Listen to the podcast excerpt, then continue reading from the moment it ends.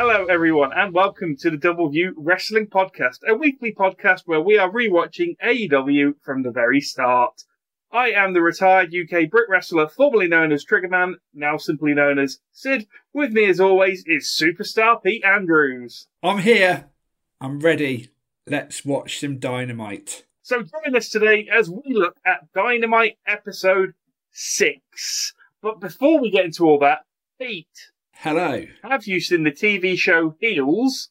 And what do you think? I haven't seen it. No, I know of it, but yeah, not seen it. I think you need to. Uh, I think you need to give it a watch. I think you'll enjoy it. Obviously, Steve Amell, the Green Arrow himself, Yeah. is uh, the main guy. He is. He is someone called. Get this, Jack Spade, Nice. and he has a brother called Ace Spade, I like it. and they are yeah brilliant. And they're part of a kind of rich uh, Southern wrestling royal family.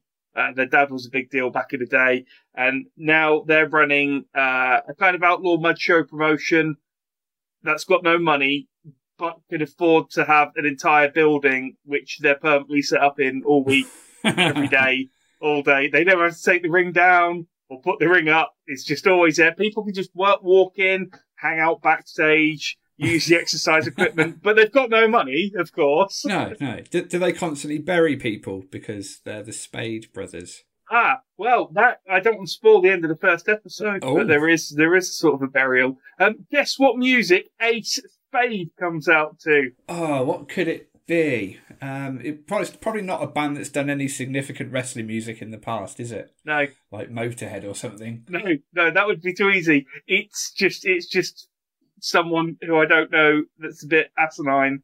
Oh. Uh, it's just the music in it is quite weak. A lot of the time, you think like wrestling show is going to be something heavy and cool, and Hmm. no, no, they they've got a guy called Ace of Spades, uh, Ace Spade, and they they don't use Ace of Spades. Maybe that'll be the end of season one. Maybe they'll get it right. Yeah, maybe. Yeah. I watched the first episode. I'm only two episodes in. I enjoyed the first episode mostly. There's a few bits which are a bit on the nose where they're talking about kayfabe, and it's like just you, you. You always sound stupid when people talk about it out in the open, like at a church meeting. Hmm. yeah. And then um, I thought, okay, that was that was quite a good first episode. Let's do the second episode, and it seems to mostly be about squirrels in the attic. Brilliant. Okay. I thought that's that's not what I was expecting. No. I'll stick with it, but I wish it wasn't an hour an episode. Oh yeah, that's always too much. I'm not into TV Yeah. shows when they're an hour. No, I like that forty-four minute thing. Mm. Like, I know it was arbitrary. I know it was just created because they needed to put adverts into a TV show. Yeah. It does work. Not every show is Sopranos or The Wire. Not every show needs an hour an episode. Hmm. No, definitely not. Dynamite needs two hours an episode. It does. What a seg that was. Amazing. Uh, and we are going straight into Dynamite, episode six. Pete, where are we? When are we? What you wearing? We are uh, in Charlotte, North Carolina. That's how you've got to say it. At the Bojangles Coliseum. It's the 6th of November 2019. and We're on TNT or FITE, depending on your preference of watching AW or even ITV for us Brits. So, uh, you didn't say what you're wearing, but that's fine. Oh, no, sorry. It's probably best I don't tell you. I'm with you there. We go straight into quite an opening match. This it's Pac the Bastard versus Trent the Nice, The best friend. but he's no best friend of Pac's. Not in this match. No, Pac not good around people. Well, he will be eventually, but at this this point, very much a lone wolf, a lone pack. Spoilers. Sorry. But straight off the bat, Pac versus Trent. That's a good opener. Looking forward to this because um, I've I've said quite often I quite like Trent Beretta. I just don't like Chuck Taylor. Mhm. Seeing him on his own for a singles match is decent. Um, yeah. right at the start of the match, before it gets going, the crowd are chanting, Pac, you suck. Yes, they're not keen on the dastardly Pac. Now, obviously, a lot of the smart, smart crowds often do your untraditional wrestling chants like fight forever and tag team wrestling. So I guess it's good to get him in the spirit of it and going, yeah, Pac, you're the bad guy. We don't like you. But, but he doesn't suck. No, that is something he doesn't. No, he, he, I, I don't agree with his principles sometimes. Um, especially these days, he, he likes using hammers here and there. Uh, and he is a bit of a bastard, but I think he's pleased with it because he calls himself it. So, you know, carry on, Yeah, Pac. Hammers in wrestling, as we've discussed before, Triple H's hammer, it doesn't Hmm. really work if you have to cover the end and put your hand over it. And using a toffee hammer or a ring bell, I'm not sure if that's too far the other way. Yeah, maybe Pac's just a big fan of toffee because he is British and like he goes to a seaside town, gets some fudge and toffee. How do you say toffee with Pac's accent? Uh, no, to- toffee. Yeah, that's, Mm. that's a tricky one. That. So, what did you think of this match? Uh, like you, uh, when when it was announced it was a singles match between Pac and Trent, I was like, yes, this will be all right, and it was. It was good. Um, the crowd incredibly hot uh, for the appearance of Orange Cassidy at the start. He got the biggest pop out of anyone involved, I'd say, in uh, this match. Just seeing him, um, and there was some good stuff towards the end with with Cassidy and uh, Chuck Taylor distracting the referee. But yeah, Pac and Trent work very well together. We've seen them uh, wrestle a fair bit recently as well. Um, they always put together good matches. Uh, something I noticed with Trent in this one, and it's something that Trent's very good at. He he has his move set, which wrestlers do, but he'll often try and do those moves in interesting ways. Like he did that um, suplex in this match utilizing the ropes um, and it was just it's a northern light suplex it was just really interesting how he, he got it on it, he, he likes to change his moves up rather than adding stuff flash moves he'll he'll vary his normal move set and he did that a few times in this match and it's always very good to see Yeah, the Northern Lights was a particularly nice move and definitely noteworthy. Um, if I was being critical, I would have liked them to spend a bit more time in the ring wrestling because they're both quite good at that.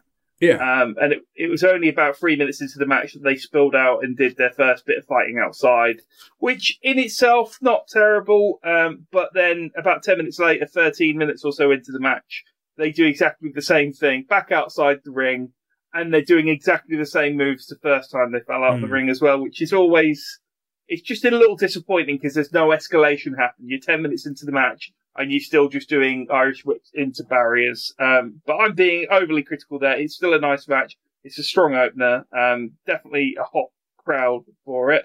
mm. One extra thing I wanted to point out was Pac's selling of the, the swinging DDT that Trent does. right yeah Uh, he kind of he kind of nips up back onto his feet, but as he does with some of his nip ups, he's really low and then gets tall, and he's selling the whole time. It just looks beautiful. It makes it makes a swinging DDT look like an absolute killer. Yeah, Pac Pac and DDTs are a beautiful thing. He's taken like what Van Damme did in the night is good DDT selling and just taken it to another level. He just looks like it's killed him and he's he just in no control of his body and his ex- extremities when he does it. It's yeah, it's, he's great at that. Not the best selling of a DDT I've ever seen. Oh, Ricky the Dragon Steamboat. uh, yeah, I don't think there was much selling in that. No, no, the um, the famous DDT from Jake the Snake, which knocked him a Mm. bit cross-eyed for ten or twenty years. He seems to have recovered finally. Yeah, he might be wrestling again soon, Ricky Steamboat. He's obviously seen Flair got away with it just and thought, oh, I'll have some of that. He he's one of those guys that I imagine he's always stayed in shape and done a lot of physical activity. So Hmm. I, I think he could probably pull it out even now because even a, a bad match from Ricky the Dragon Steamboat is going to be most people's good matches from the last twenty years. I mean, he had those couple of matches with Jericho and WWE a few years back, and he was just looked phenomenal in those. Like he hadn't missed a step, and he had been retired for the longest time at that point. So yeah, cool to see Steamboat do stuff. I, I'm a big fan of Ricky Steamboat. Do you think uh, Trent Beretta took some notes from um, Chucky Taylor on this one? Because although there were no Falcon arrows in the match, Mm. there was the signature black arrow from Pac on the top rope, Yes. and Trent managed to kick out of it. Yeah, that doesn't happen often. Um, Yeah, wasn't expecting that. Yeah, it's it's very rare that you see that. Normally, I mean, Pac doesn't do the black arrow all the time either. He does kind of save it.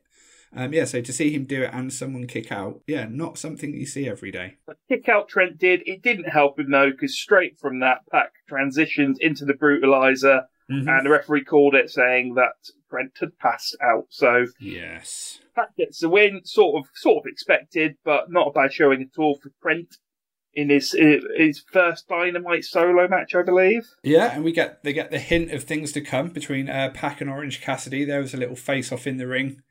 The uh, the lackadaisical kicks and then booted out the ring was uh, was Cassidy.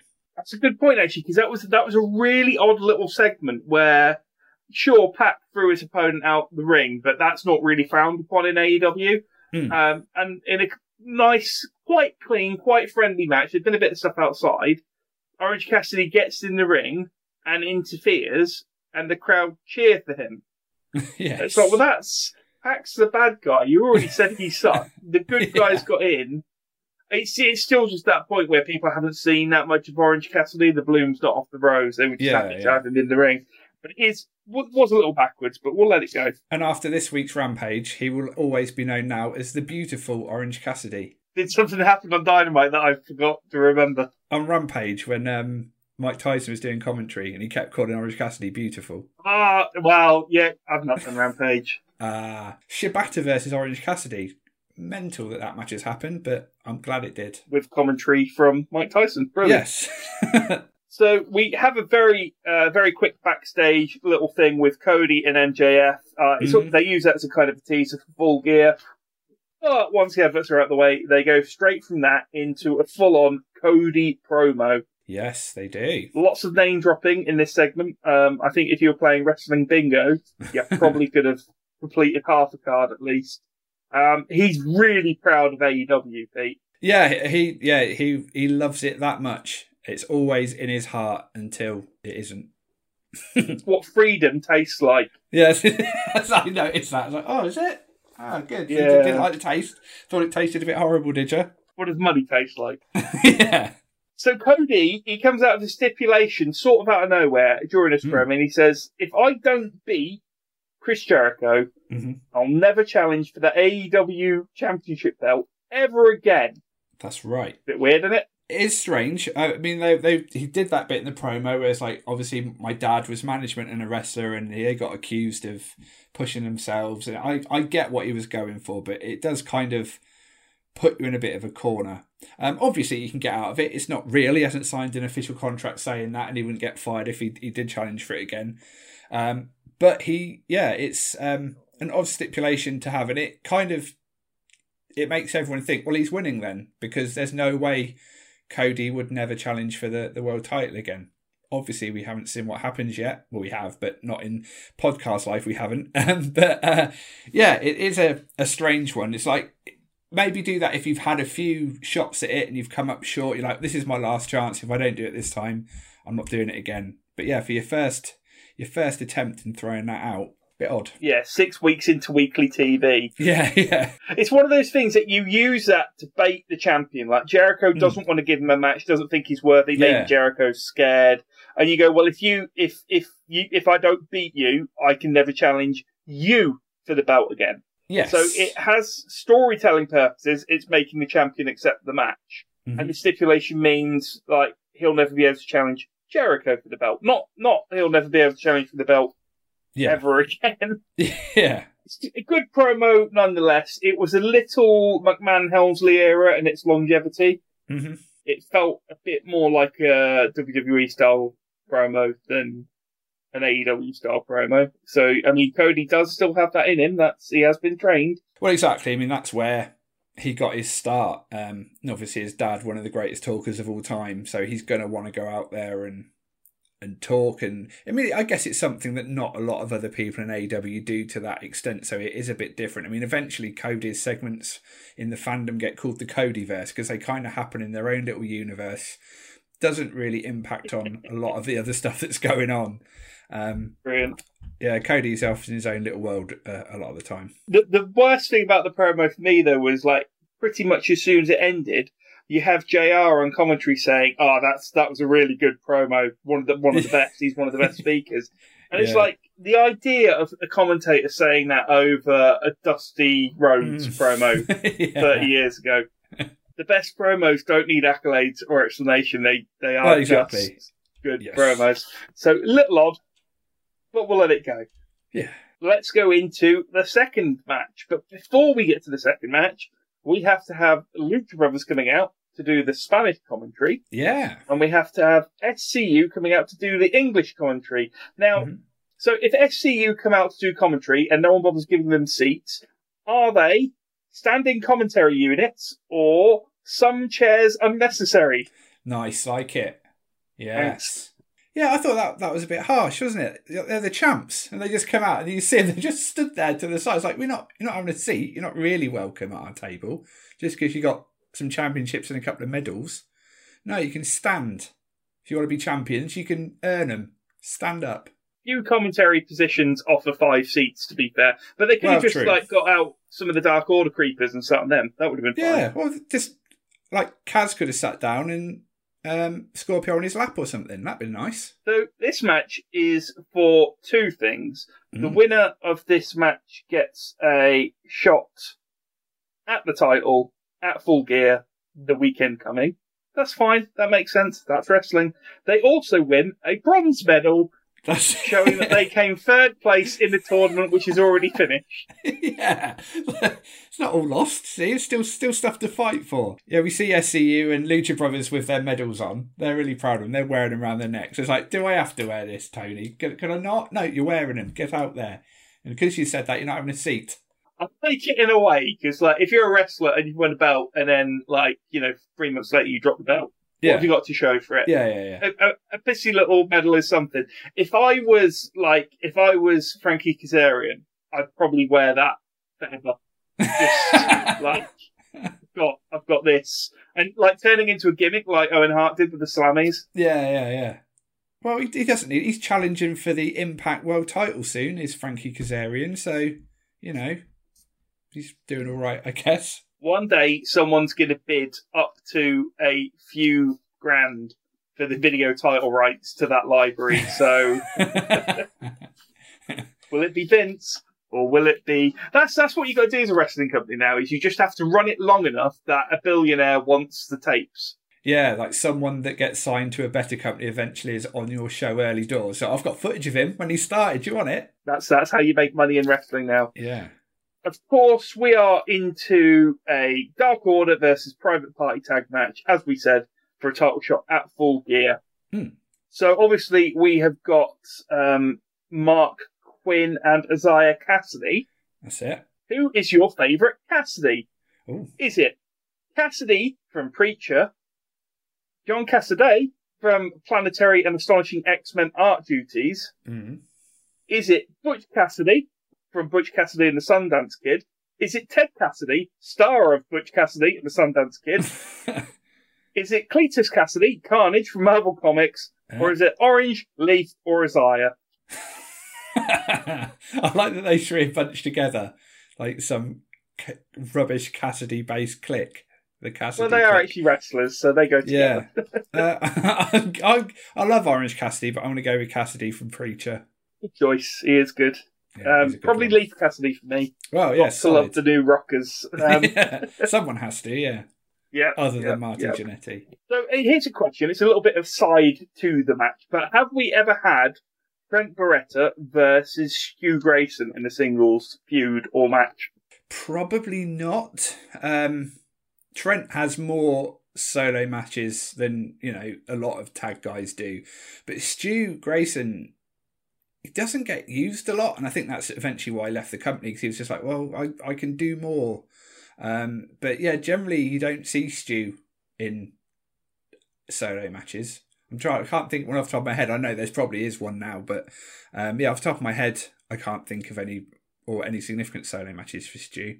Let's uh, let's look into that, and we'll we'll get back to the listeners on that one next week because I reckon those two could go quite well together. Yeah, yeah, I'd be up for that. But back to the match, Dark Order, Private Party. What were your feelings on this one? Well, firstly, when the Dark Order came out and they had their creepers, like all the creepers, yes, they're all wearing the same thing, but they're wearing like gym tops with like they're black tops with like stripes on down the sleeves and sides and stuff. Like they're they're like compression tops. It's like couldn't you have found a better like just a black plain black t-shirt or top or something? But it, it kind of made them look a bit. Yes, they're extras. And I know they are, but it just didn't really fit the gimmick. It's like just put a mask on and these black tops we've got kicking around. That that'll do. And it just looked a little bit amateur hour on their entrance. I thought. You know, I, I reckon 10 years from now, there's going to be a really good wrestler, like kind of your CM Punk level, Mm. um, that everyone just loves and there's a mad bidding war for. And it's going to turn out that, like, in 2019 they were one of the creepers. Well, Alan Angels, one of the creepers, he's just joined Impact Wrestling as part of the faction Violent by Design. So again, Im- Impact. That's where people go. With the Impact facts. That's what you should call them. Yeah, Impact Fact. You could uh, you could do a podcast. No, no I'm not watching Okay. Impact. I I don't want to watch it once, yet alone again.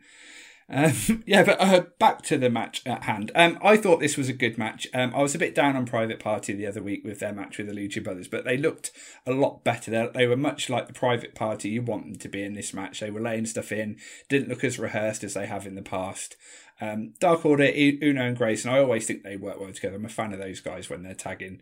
Um, and I thought it was a, a solid match. Um, not didn't set the world on fire, but both teams looked good. They both hit their stuff that you'd want to see from them, uh, and I'd say the right the right team won as well. Yeah, I'd agree with all that. Um, it had good momentum. It was a better showing for Private Party. There was a terrible hurricanrana from, um, I think it was Marq Quen, right towards the end of the match. It was just really sloppy, slightly bad position. He was, the idea was he did a hurricanrana and rather than the opponent doing a front flip bump, they charge into their, their tag team partner and they both stagger about for a few seconds. Mhm. But it just, it didn't really have any wit or energy on it. And it was just, yeah, yeah. and that was right into the kind of big finishing spot of the match as well. So that that was a bit of a shame.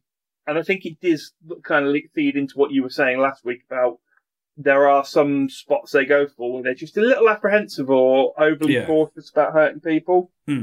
And I don't think Stu Grayson or Uno are going to really worry if they get No, like thrown into each other with a lot of force. It wouldn't no. really I mean, those guys are, are wily pro, veteran pros at this rate. So yeah, they they don't mind people laying it in. But I don't think many wrestlers do, to be honest. Um, if you do, you probably shouldn't be doing it. But you're going to get some wrestlers that are maybe a bit wary of it in their early days. And Private Party are still pretty new at this point. I mean, even now, they're they're still pretty young in their careers.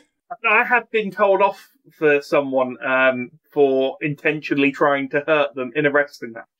And all it was was they weren't wearing ring gear. This was obviously this was garbage back garden stuff. Right. And um, I, I went to kick them, and my foot got stuck in their pocket. They, they thought this was lethal, and lethal thought that I was trying to kick him in the dick. Yeah. so no, I was trying to get my foot out of your pocket. Out your stone washed pocket. Yeah, I mean, you know, maybe have ring gear, and it wouldn't happen. But Yeah, and or understand wrestling. we asked him to chip in three pounds just towards kind of like tapes Yeah. and equipment, and he was like, "Well, three pounds quite a lot of money." no. Uh, love him. You couldn't make him up, No. um, and we shouldn't.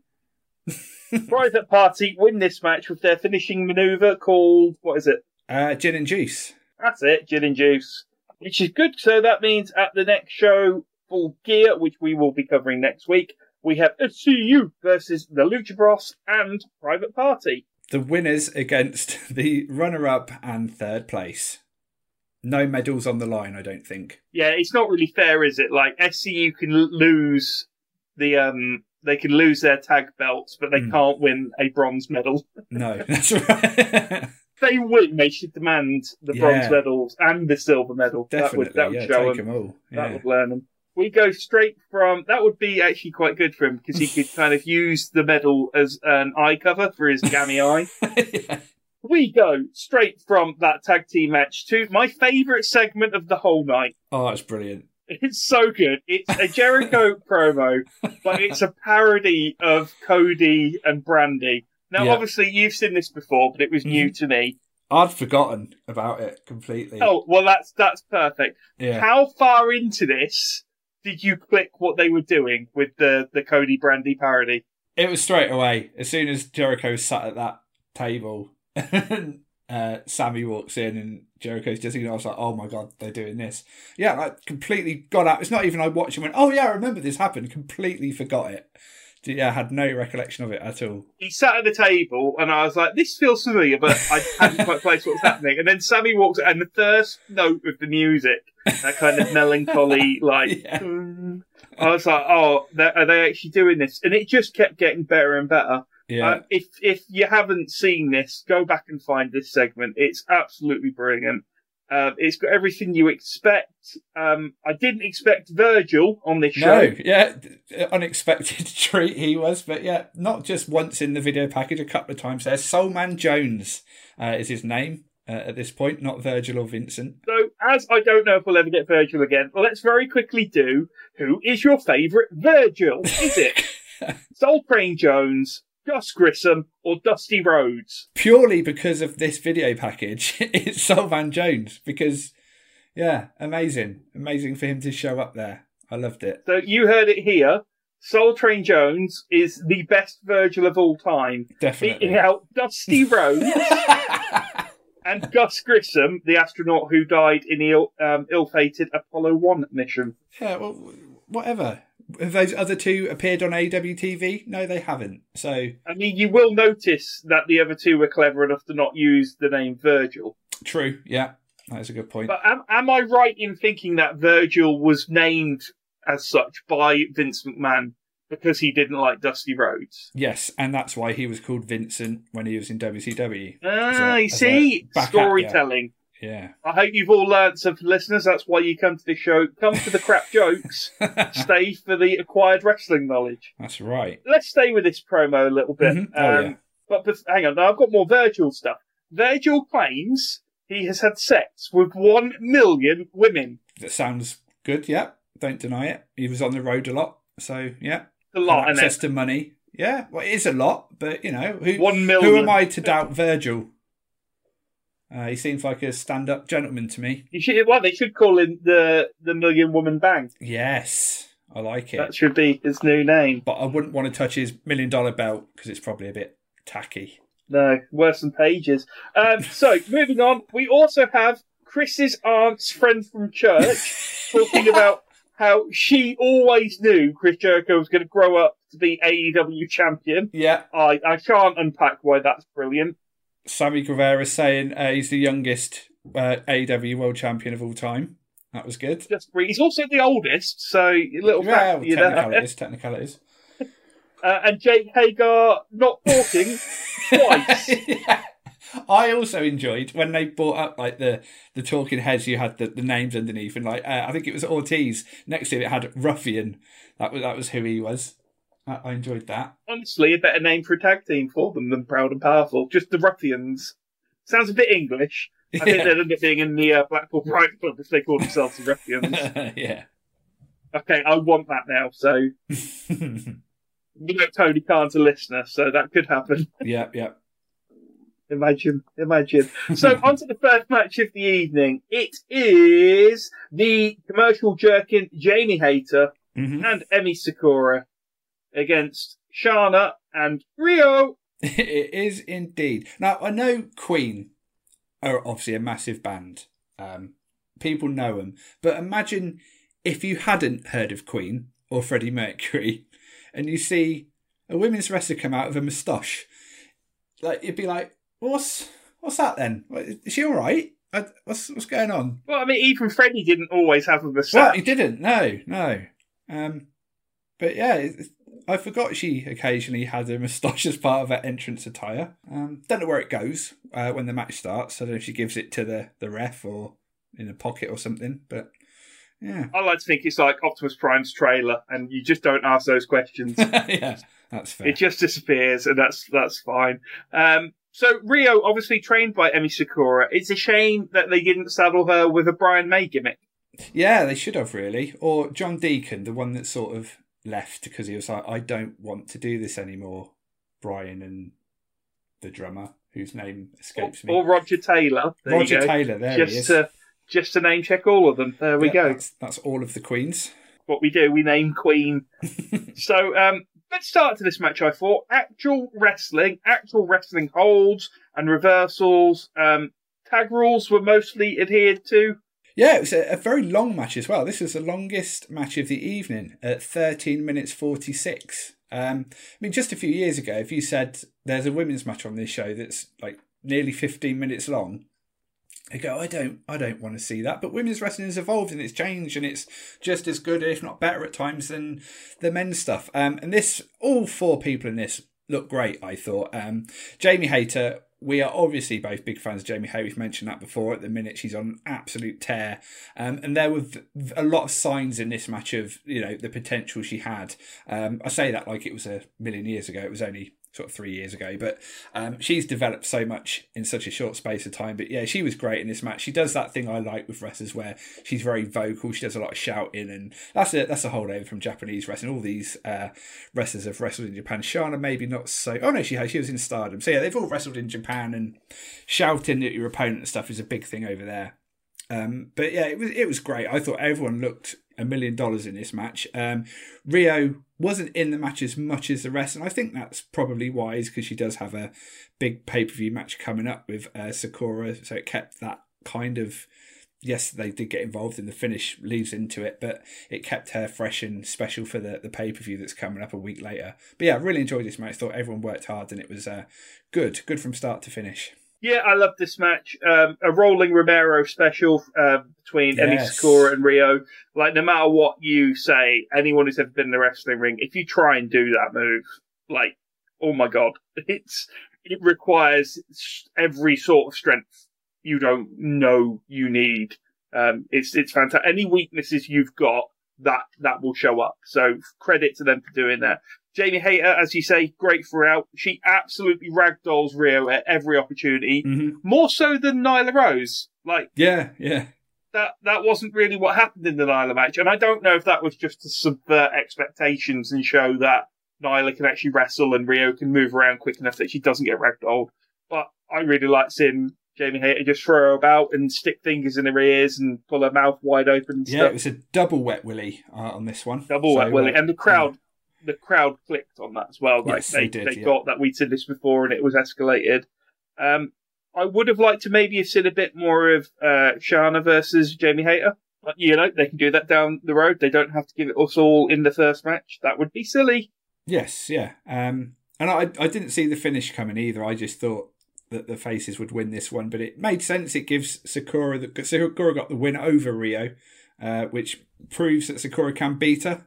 Uh, so it takes you into the paper. You go, oh, well, is, is Riho going to come unstuck? We will wait and see. Yeah, it was a fantastic finish. Lots of rapid, quick fire pin attempts yeah. from both uh, Riho and Emi, um, Emi Sakura, who wins finally with the Mahistral Cradle. So big question mark in the air as whether Riho can get the job done next week. And it wasn't like she pinned Shanna; it she did pin Riho. So yes, exactly, fantastic. Yeah. Um, I have another tiny, tiny complaint, and that's mm-hmm. there's a few bits in the match where you're kicking out, like there's a pinfall attempt, and you kick out even though your tag team partner comes in to break it up. Right, yeah. It's a really hard thing to do right. I mean, we had to really, really work on that back when we were first starting wrestling because you do a tag match and you don't honestly always know, am I kicking out or yeah, my tag yeah, team yeah. breaking this up? And if you end up doing both, it always looks a bit scrappy. Yes. Um, but it is it is hard to always get that right. Like if you're not kicking out, you've got to hope that your partner has remembered that they need to break it up. And yeah, it's it's not the easiest thing. You always want to try and just keep one eye on your opponent, but depending on where the ref is and where you've been pinned, you, you can't always do that. Yeah. And definitely. you never know if your if your tag team partner's going to come out from under the ropes or or anything really. So it's it is tricky it was a good match, and I loved seeing the crowd really into this. Yeah, like, they were. Yeah. They were loud. They were enjoying it. So we go from the best of women's wrestling to a Brandi promo. Oh yeah. Where oh god. where she what I love about this this absolute barrel of piss she spouts is she's making it all up herself. She's like, oh, people say I'm only here because of Cody. Yeah, like people say I'm not very good. And it's like, well, no one said that on TV. Yeah, yeah. until until you did. You're you're giving it credence by saying yes. it on national TV. And seeing as you're not in AEW now, Cody's left, and they don't want WWE. Hmm. Um, it does seem that way. But let's not hang on that too much because we have Brandon Cutler versus Shawn Spears. Yes, um, we saw a little bit before the match as well from Dark with Spears and Tully attacking Joey Janela and trying to pull his tongue out. Uh, I do believe, which is a new one. Yep, yep. They they love those kind of Grand Theft Auto level cutscenes where you horrifically maim someone who then has to appear on TV next week absolutely fine. yeah. Because they did that with Billy Gunn's fingers a couple of weeks yes. ago. I know, he has, he has some bandages on. Yeah, and foam fingers, so that's all yes, you need. exactly. Let's just talk about Brandon Cutler's music. I know he's obviously going for the I, I'm a geek, I'm a nerd, and I Yeah. like I like Warhammer and whatever it is that Warhammer people like. doesn't don't fit, does it? It's the wrong music, really. Like, I think this would really work when Wardlow is pacing about out the back Yeah. before he Yeah. walks to the ring. Like Brandon Cutler's music would be perfect for that. It's got that Goldberg kind of energy. And every time I hear it, like, oh, who, who's this? Oh, it's it's Brandon Cutler. Of course, of course it is. It's odd. I, I guess. Yeah. I must say that this match um, did subvert my expectations hmm in that it went for three minutes thirteen and not the three minutes I predicted. There you go. So they they went a bit longer, but yeah, I, I it was never going to be a long one, was it? Uh, Brandon is very much a, a job guy at this point, um, an enhancement talent. Um, but yeah, it, it was fine. It was to get Shawn Spears over a bit. He came out of his t-shirt the no garbage wrestling thing, which is obviously around his feud with uh, Joey Janela. But it was just a match to to get a bit of heat behind Shawn Spears. He hit his C4 nicely, and it, it didn't outstay its welcome. Obviously, after the match, there was a little bit of afterbirth where um, Shawn Spears and Tully try and attack Cutler, and Joey Janela runs out and he's like, "Oh, I'm not having that. I'm Joey Janela. That's it. I'll let you beat me up instead." yeah, called he called Tully Blanchard a cuck, which made me laugh. Amazing. So that kind of that kind of just times itself out. Really, it doesn't really have a conclusion. Conclusion that segment. It just kind of yeah, I guess they cut to commercial, but yeah, we see everything. We still sort of see Joe Yeah. Walk up the ramp and throw his coat down and then pick it up straight away. well, no one else is going to pick it up. Sometimes having God mode on and seeing everything through the adverts isn't great, but we do now know that um, Adam Page can do as many as three push-ups. Yes, which is the same workout that Jim Ross does. Uh, he told Brilliant. us. Um, Kenny wraps his wrists in tape, yeah, saw that. and Jericho explains what the letters AEW and the word Jericho on his belt means to Sammy. I enjoyed that bit. That was good. That was great. It did really look like Sammy was actually learning something.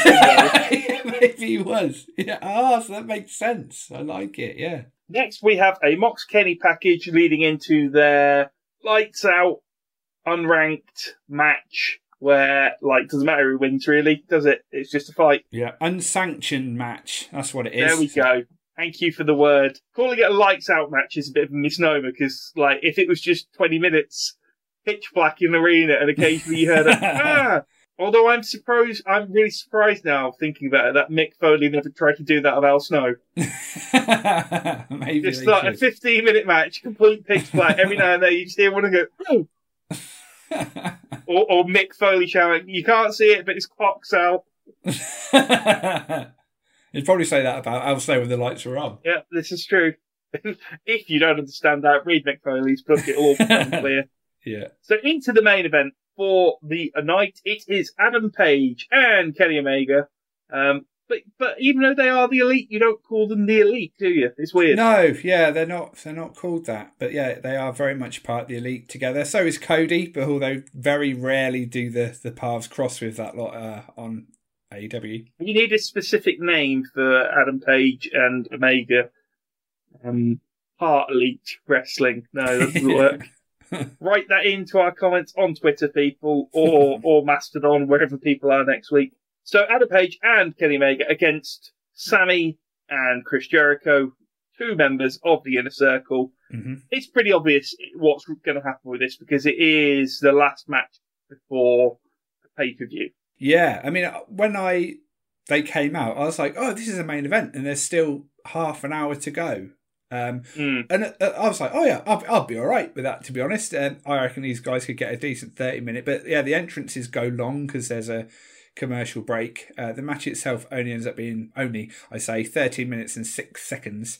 Um, but yeah, solid match it is too. Yeah, it does the job all the way through. Um, there's a few awful bits at the entrance. Like, I understand why Sammy has the Sammy cam. Like, Mhm. he's doing vlogging, micro vlogging as he's coming out. That's great, but don't cut to a feed of it. Yeah, Yeah, it wasn't good. because you've the cameras at ringside are quite a lot better than a 2019 Sammy phone. It, Yes. Yeah, it doesn't doesn't quite work. Um, Jericho, of course, shows why why he is the master. Mhm. Uh, the way he kills time during the adverts, playing with the crowd, yeah. just infinitely above and beyond everyone else there cutting a promo. Yeah, we get a Katie Vick shout out as well, which you don't see happening. Um, but yeah, she gets brought up. He's so good, is Jericho. I know, I know, it's become fashionable lately to not like the guy, but ah, so good, so good. I don't know what I've written here. I'm looking at the notes, and it really looks like I've written Kenny Wanks Jericho. Yeah, that was a good bit. Um, definite I don't, I highlight. don't remember that.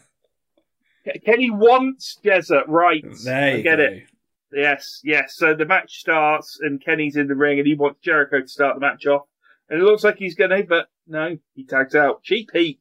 Yeah, that's it. It's what you want. Um, but yeah, I, I like the pairing of Jericho and Sammy. It's it's a good pair, and Sammy is only going to get better uh, by teaming with Jericho. Yes, they're in the faction together, but having them have regular tag matches together is only going to benefit Sammy. Yeah, I mean, he, he is the greediest out of everyone here, and he comes off looking great all the way through. Yeah. Uh, there's some great bits in the match. Um, Adam Page, he impresses. Doesn't nothing in this is extra special because you don't want to get hurt and injured before a pay per view. Uh, but he does a lovely pump handle pick up and carry of Sammy Yes. and turns it into a bridge sack of shit. yeah, that's good. That. That was That's that was really nice. I really Yeah. like. I don't often say nice things about Sammy Hager.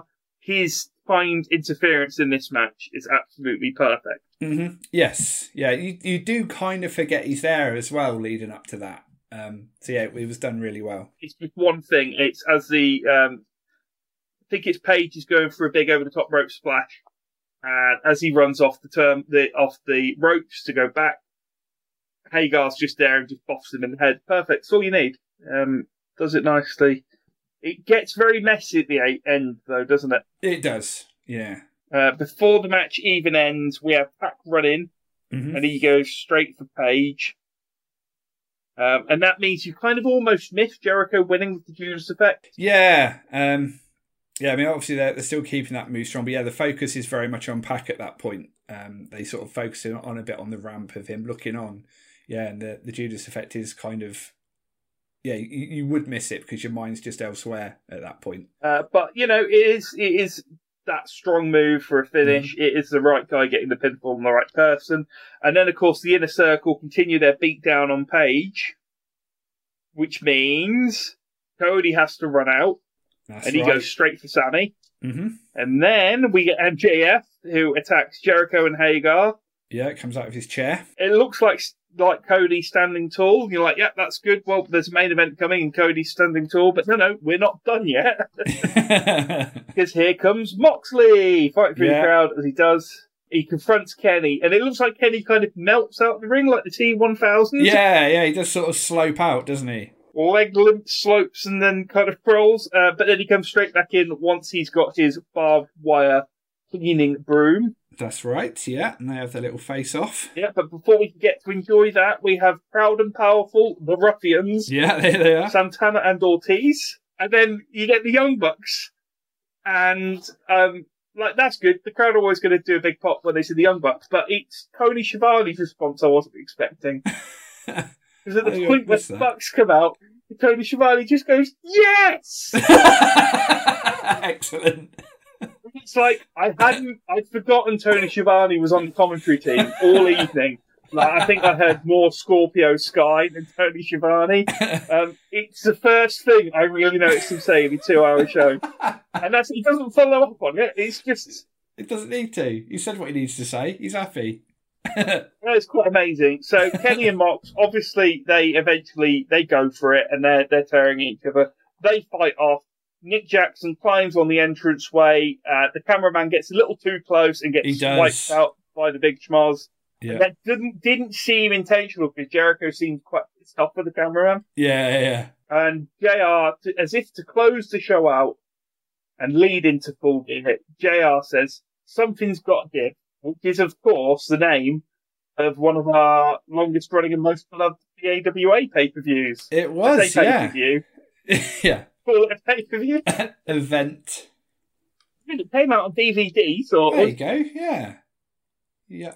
People paid to come and see it. they did, yeah, for up to four pound fifty. Mm. Um, and if you want to, if you want to check the veracity of that, there are two pictures of a BAWA Something's Got to Give event still on Google. Um, it does take you to MySpace, though. Perfect. So, Nice. um, but but yeah, that's it. That's the only evidence we existed, Pete. nice. Nothing else we have done has made any dent. So that that was Dynamite episode six. Best match. uh, the ladies tag team match for me. I enjoyed that one a lot. It had the best structure. Probably had the best ending. Mhm. Um, hot crowd all through. Yeah, I, I don't think you can. Um, I don't think you can really pick a different match. Women's tag match gets the best match accolade. So who then gets the MVP? Uh, for me, it was Jamie Hayter because she was just so good. Everything she did was spot on, whether it was her wrestling, her presence, her shouting in the match. Yeah, she just looked like the early signs of the star she is becoming right now. You look like someone who is fighting for a spot. Yeah, yeah, Um, definitely. and on a show where you've already got a few people who are a little complacent, who are already getting a little repetitive, having someone coming out there and kind of trying to stake their claim and get a contract. yeah. But unfortunately, Jamie Hayter, as good as she is, she hasn't slept with a million women, and that is why my MVP of the week is Virgil, True. Yeah, that's fair. I'm sure she would agree to. the man who killed the NWO. Ah, Virgil. I do hope we see him again. Fingers crossed. Well, yeah, but then I'm going to have to try and figure out uh, who's your favourite that relates to Soul Train Jones. Yeah, true. Yeah. Um, I reckon I could do it. So before we go, let's just have a quick look at Dark Episode 6, which was recorded at the same time as Dynamite. yes. So this one has a broadcast date of the 8th of November 2019. And uh, as is the way with Dark, we have a very interesting commentary team. Um, so we have Excalibur, standard. Golden Boy is back on commentary duties. We saw him on some of the earlier uh, AW shows. And they are joined by the commentary duo of Arn Anderson and Chuck Taylor. Brilliant. That's, that's your commentary team for Dark. Uh, and as always, we get three. very odd. We get three matches: uh, a singles match, Hikaru Shida uh, against Big Swole, who we mentioned uh, last week. Uh, another ladies' match, which is a tag team match: Leva Bates, the Librarian, and Nyla Rose uh, against two names we've not seen uh, on AW before: uh, Shalandra Royal uh, and Shazza McKenzie. Easy for you to say. Exactly. So uh, McKenzie, she's probably the more, more well-known of the two. She's an Australian. Um, she's wrestled all over the place. Uh, she's wrestled for Shine and Shimmer, uh, two big uh, women's prom- uh, promotions. She also did have a couple of appearances in NXT uh, in the early days of NXT, but she I don't think it was ever signed. She just was there to have a couple of matches. Um, yeah, and she had a few matches here here and there in AW. Again, I don't believe she was signed. Um, and I'm not entirely sure what she's doing now. I think she's just doing indies. You do see her names her name appear here and there, but for no one significant. But yeah, she's an Australian. There's been a lot of good uh, women's wrestlers come out of Australia in the past few years. Uh, Emma uh, is another one who's just made a return to WWE. Uh, she's very good. Um, and yeah, Shalandra Royale or Royal is a name I just didn't recognise, um, and for me that is a massive letdown. So I did have to uh, Google her, but she hasn't done a great amount really. Um, she wrestles for OVW uh, at the moment.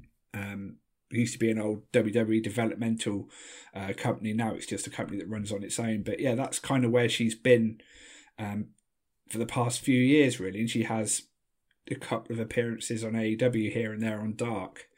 Uh, and after that is OVW. So yeah, I think she's still very early on in her career. So we might see more of her in the coming years, maybe. I have to be honest. I had no idea OVW was still going. Yeah, it, it's very different to what it was. Like I say, it used to be that the big WWE developmental. A lot of great names came out of OVW, but it's uh, it's not that anymore. It's just I'm sure it's, it's just a company that runs that has that name. I don't you know I don't think it's got any connections to any big companies. I know for a while it was the developmental territory for Impact. There's Impact again, uh, but I'm not not sure it is now. I'm going to start calling you Pete. Pete Impact. That's your new name. But it works for Johnny Johnny Nitro, and he was Johnny Impact in Impact. So there you go.